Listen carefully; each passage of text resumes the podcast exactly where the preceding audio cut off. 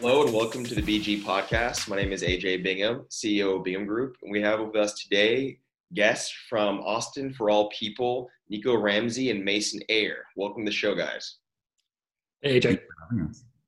Well, we're here to talk about an issue, uh, and hello back. We're here to talk about an issue that's been brewing since last summer in 2020 and something the firm has been paying, a key, paying keen attention to. And it's around this debate for, or now will be a May 1st election for a potential strong mayor form of government.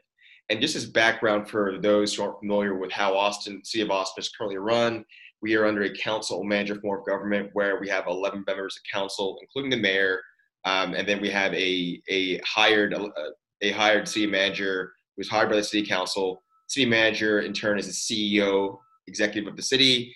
That person him or that person hires and fires uh, can be hired and fired. The police chief, fire chief, everyone else. They're the highest highest level city official, uh, city staff rather, for the city of Austin, and they report in turn to the council. And so uh, this is under, we've been under the 10-1 system, uh, district system since 2014, um, 10 council districts, and then one at, one uh, mayor is elected at large. So that's a quick background of this, and to bring us where we are as of uh, this July, a group formed, a group was formed and announced uh, called Austinites for Progressive Reform, for progressive reform who put forth a set of policy uh, or policy positions, one including shifting Austin to a strong mayor form of government. Uh, right now, for those familiar with Houston, that is generally how Houston is run, where the mayor is a true executive and you have a council which serves as the legislative body. So with that, where we are right now is as of Monday, Austinites for Progressive Reform had submitted uh, at least the, the requisite amount of uh, signatures to be certified to initiate a ballot uh, initiative vote, which would be on May 1st of this year, Saturday of this year. And uh, your group was launched. Uh, you'll get to that then. You, I know your group, at least publicly, I saw it first this week. Austinites for All People in opposition primarily to the Strong Merit Drive. And with that, I want to turn to both of y'all. Uh, I think I give, correct me, fill any gaps for being that missing that recap. But uh, if not, we can go from there. Again, I'll cede the floor to y'all. Sure. Yeah. Um, so I'll, I'll, take it away. I think AJ, you did a great job of summing up where we are and what the issues are. Um, Nico and I, as you as you mentioned, are part of a grassroots coalition called uh, Austin for All People. Um, we're not a PAC. We're not we're not accepting contributions. We're not distributing contributions more, more than anything else. We're just a group of concerned austinites that um, are looking at this issue. And I, I, think the the biggest question that we're asking is why and why now? Um, so just to kind of put in perspective i mean austin is a thriving city and has been for quite some time. I uh, i was born here in 1980 and i've seen this city grow from sleepy college town to the global tech center uh, that it is today. And a big portion, a big reason why we are where we are today is because we've had mayors and city managers and Austinites working together over the last 30, 40 years to craft smart policy that that brings companies like Oracle and Tesla and attracts major employers to Austin and and and puts Austin on the all the lists of best places to live and best places to start a business. And so the question we've been asking is why? Why why do we need to make this radical change in the way we run our city? Um, and, and maybe even equally importantly, why are we doing it so quickly? Um, I mean, the the the ballot initiative would go on the ballot in May, which we know May elections are historically low turnout elections. This is this is a fundamental change to our city, and it, it just doesn't strike us as having given this adequate time or adequate thought. And so, I um, I, I think we just need to understand why would we want to make this change when we are a pretty great city already. Mm-hmm. Nico. And I'd kind of add on uh, to what Mason is saying here. Um, Mason touched on good points about like the business aspect of it, but like let's if we tie it also into the people and what this means for them. Um, one one piece from Austin for Progressive Reform, they really hit on saying that this would allow access um, for people to be uh, for one higher turnout to move it to like a presidential election or a presidential election year. Um, and that is just really trying to get more people involved in our uh, civic elections. But the deal is this: is that everything that they're saying that they're doing, kind of again what Mason said. Why are we doing this so quickly? And there is no public buy-in either. Um, the only people who know that this is going on are people that a have some sort of Wi-Fi. I mean, if we want to talk about marginalized communities and people that don't have access to information as quick as we do, and you're going to do a complete overhaul of our city government. I mean, it goes completely against what their main message is about democracy for all. Um, because right now, um, you know, to say that we are not represented well by having a city council, um, that logically does not make sense by shifting powers, executive powers, to one person instead of having 10 people that represent our neighborhoods and our interests and coming together with um, compromised policy, which is inevitably the best policy that um, benefits more people. Mm-hmm. I know um, at least one of the talking points that's raised, uh, was seen in the press and on their on the Austinites Progressive Progressive Reform site. It relates to accountability, particularly. And I mean, this. I mean, I'm. I think you look at the case of last uh, this most recent summer, where the protests and he had calls for uh, the firing of Chief Manley, right? More accountability for those decisions with the elected body, the elected body, rather than in the hands of um, uh, you know of an unelected official. This case being the city manager. So what would you say to folks who you know because that's been raised, right? It's just that it's you know as a, as a, as a case of when these things arise or may arise in the future, um, having the full accountability be on the like you know the, on the on the the people's officials versus a hired uh, employee. Sure. I mean, I'll say this one line. It's it's a lot easier to get rid of a city manager than it is to get rid of an elected official. So when we're talking about whether it be the police chief or wanting to change up based on certain systemic issues that do exist within City Hall, no one's saying it doesn't. Um, it's a lot easier to then change that than having to wait another full term of someone's time in office to make that change. And um, you know, another thing is city managers are not elected officials; they're not partisan. So shifting powers to a partisan elected official who is not trained, could be not trained, sorry, couldn't be not trained to run a, a city government. I mean, it just that's how we can address these certain systemic issues that we have um, and uh, with a, a, lot easier. Um, Mason.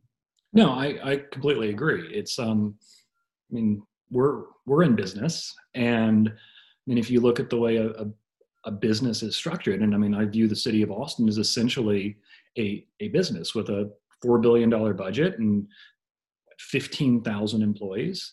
Um, the shareholders of, of, of business don't select the managers; they have a board of directors. And and by analogy, I mean, with the city of Austin, um, having council select a city manager makes a ton of sense because this is a trained, nonpartisan official who is able to take a longer term view and isn't merely going to be executing um, the wishes of his or her political constituents, as as might be the case if you had a a strong mayor who didn't necessarily have the best interests of the city at heart.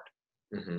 You know, and on the outreach front, I mean, so where we are right now, this, you know, presuming the city clerk uh, certifies the the signatures that have been submitted on Monday, this election is going to happen. And so this other, the Austinites Progressive Reform again was launched in July, and you know has vocally have they've expressed they've been doing uh, community outreach. I'm assuming on Zoom or other channels since then what you know y'all officially launched this or prior month or in, in December. What's the I guess the plan going forward for y'all in the next several months, short time frame, COVID and everything else, to to just educate folks? Because I think I mean I would say us three, you know, we're all we're insiders to a degree, right? We know we're we the fact that y'all you you, you understand the city government how it works to a degree that I think most the average Austinite I don't think what does, right? Um, and so for for folks who one don't even know that we have a council manager form of government, I mean, you know, everything else. Do you? I mean, just uh, you know, you don't have to give you know spill the secret sauce, spill the plans, but just um, you know, reaching out to those folks, particularly as Nico mentioned, folks who may not, um, you know, particularly in, in communities of color, or, or there may, or just you know, socio lower socioeconomic groups where there may not be access to Facebook or Wi or Wi-Fi or anything else. Um, or folks who are more concerned about their jobs right now or getting a job or they're keeping things in their homes, um, just reach out to them and educating them on what's going on beyond the folks who do have access to all those things. Well, I mean, I think one of the biggest concerns is the timing of all this. I mean, we know that a May election will be a low turnout election. I mean, it, it always is, particularly in an off year. And so um, I don't find putting this major change in front of Austin voters during an off year down cycle election to be a terribly progressive move. And so what what we're trying to do is things like this, um, talking to various constituencies throughout uh, the city and providing information on these are the facts. This is this is what we're looking at, and by no means are I mean I can't speak for Nico, but I can speak for myself. And by no means is the current system perfect. Uh, there's no such thing as a perfect system. Every system has has its pluses and minuses. But to make such a radical change without Austin voters being properly informed um, is is frankly uh, irresponsible, and and we're just doing our best to get the message out. Mm-hmm. Nico. Yeah, no, Mason hits uh, hit the nail on the head there. Uh, really, just reaching out to people in specific organizations that have the reach that we are looking for to make sure we are reaching those marginalized communities and communities of color. Um, it it's really breaking down to look, like you said, AJ, like they got the signatures. This is it's going to go on to the May ballot. The best we can do as just volunteers here is to reach as many organize, organizations that we, you know, are privileged to have, you know, connections with that we know are able to reach those zip codes that are just worrying about staying healthy or putting food on their family's table. I mean, that is what people are focusing on that are focusing on now, um, especially in terms of what's important if we think about, and again, uh, Mason touched on this, that the city of Austin is a $4.2 billion enterprise.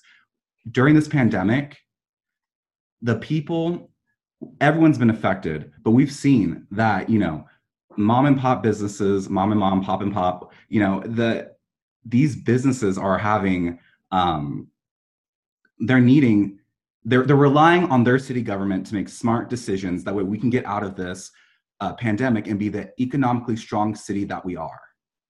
If we change this makeup of our government and not knowing what the future holds on who will take office, it's going to take years to get back to where we were economically as a city.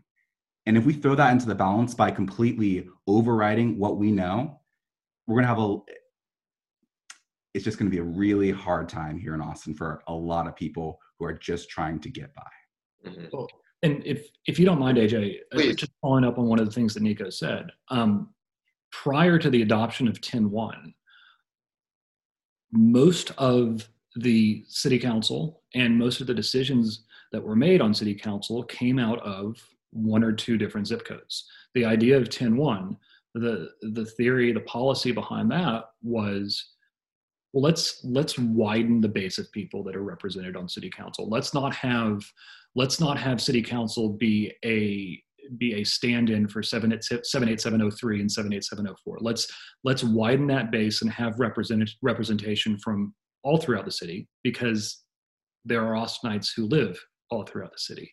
And the idea that we would go to a a strong mayoral system where a single individual has the amount of power and the amount of control that that is being proposed under these ballot initiatives, I'm afraid it would be a big step backwards in terms of representation of all Austinites, and as Nico said, marginalized communities that that haven't typically had their voice heard. And so, to us, that's a really, really important thing to think about as as we are as we are looking at these measures that are on the ballot. quick point though, too, for those who aren't uh, steeped in Austin, uh, Austin political history over the last 50 years. Uh, the point Mason, uh, Mason made about the, the, zip codes prior to the 10-1 system, we had Austin had an at-large system. I can't remember the exact number of council members um, who were on were on the dais then, but yet every member of council and then the mayor were elected at large. Um, in theory, representing the whole city. Um, what turned out, though, what turned out would be that most all but two council members um, were generally elected from Central and West Austin, and then you had what was called well, it was the Gentlemen's Agreement, which was went from probably the mid you know middle middle of the last decade, 19th century, 20th century rather, through up until 10-1, which where you had one designated black seat and one designated uh, Hispanic Mexican seat, and that held up until 10-1, where we had we still have one black council member, but um, we had on the district district system we had three Hispanic council members. Um, that's recent, you know, relatively recent history, but I think a lot of folks again may not be aware of just the context, you know, which helps in these kind of conversations about where we're coming from and the evolution of it. And I know 10-1, this is just historically was something that uh, the current system had been um, had been advocated for for quite some time, you know, the late '80s and onward. So, um, what would you say though, too, you know, for on the representative side? Say we were moving the mayor to you know under the the proposed re- reform that Austinites for progressive reform wants to you know full strong executive and it creates another an extra I'm sorry an additional um, council seat. Just what, is it you know what do y'all think about that? So you'd have 11 council members. Um, you know, pre- I guess a president or a council president, and then that that group has is the full legislative body that go you know that counters in the in essence the mayor. What are y'all, what are your thoughts on there on that? Or is it pretty much just kind of why are we moving this fast on it? Well, AJ, I mean, so again, correct. Why is this going so fast? Why now? Why during a global pandemic? I mean, we can't say that enough. But also, by making this shift, it completely diminishes, minimizes the voice of a city council. It's we have a city council for a reason. These people represent our zip codes. And at least we know when they get on that dais that they are going, I think I said this earlier, they are compromising policy that we know will be uh, enacted. We're not relying on a chief executive that could have partisan ties um, to the or, or you know ties to their donors or special interests that aren't thinking about the people first. That's what's concerning about this. So the speed of this amendment during, again, a pandemic, and two, the fact that we are going to be minimizing the voices that already go and fight for us. Um, and at least we know they're thinking about our neighborhoods um, and what's benef- what's best for us. Well, I mean, I would layer on top of that my understanding, and I, I, believe this is correct. I mean, AJ, tell me if you've heard differently, but my understanding is that a strong mayor wouldn't even be required to attend council meetings. Um, and so, uh, if in fact that's the case, that I mean, that in and of itself is a, is a huge diminution of accountability. And I mean, at that point, why do we even have city council?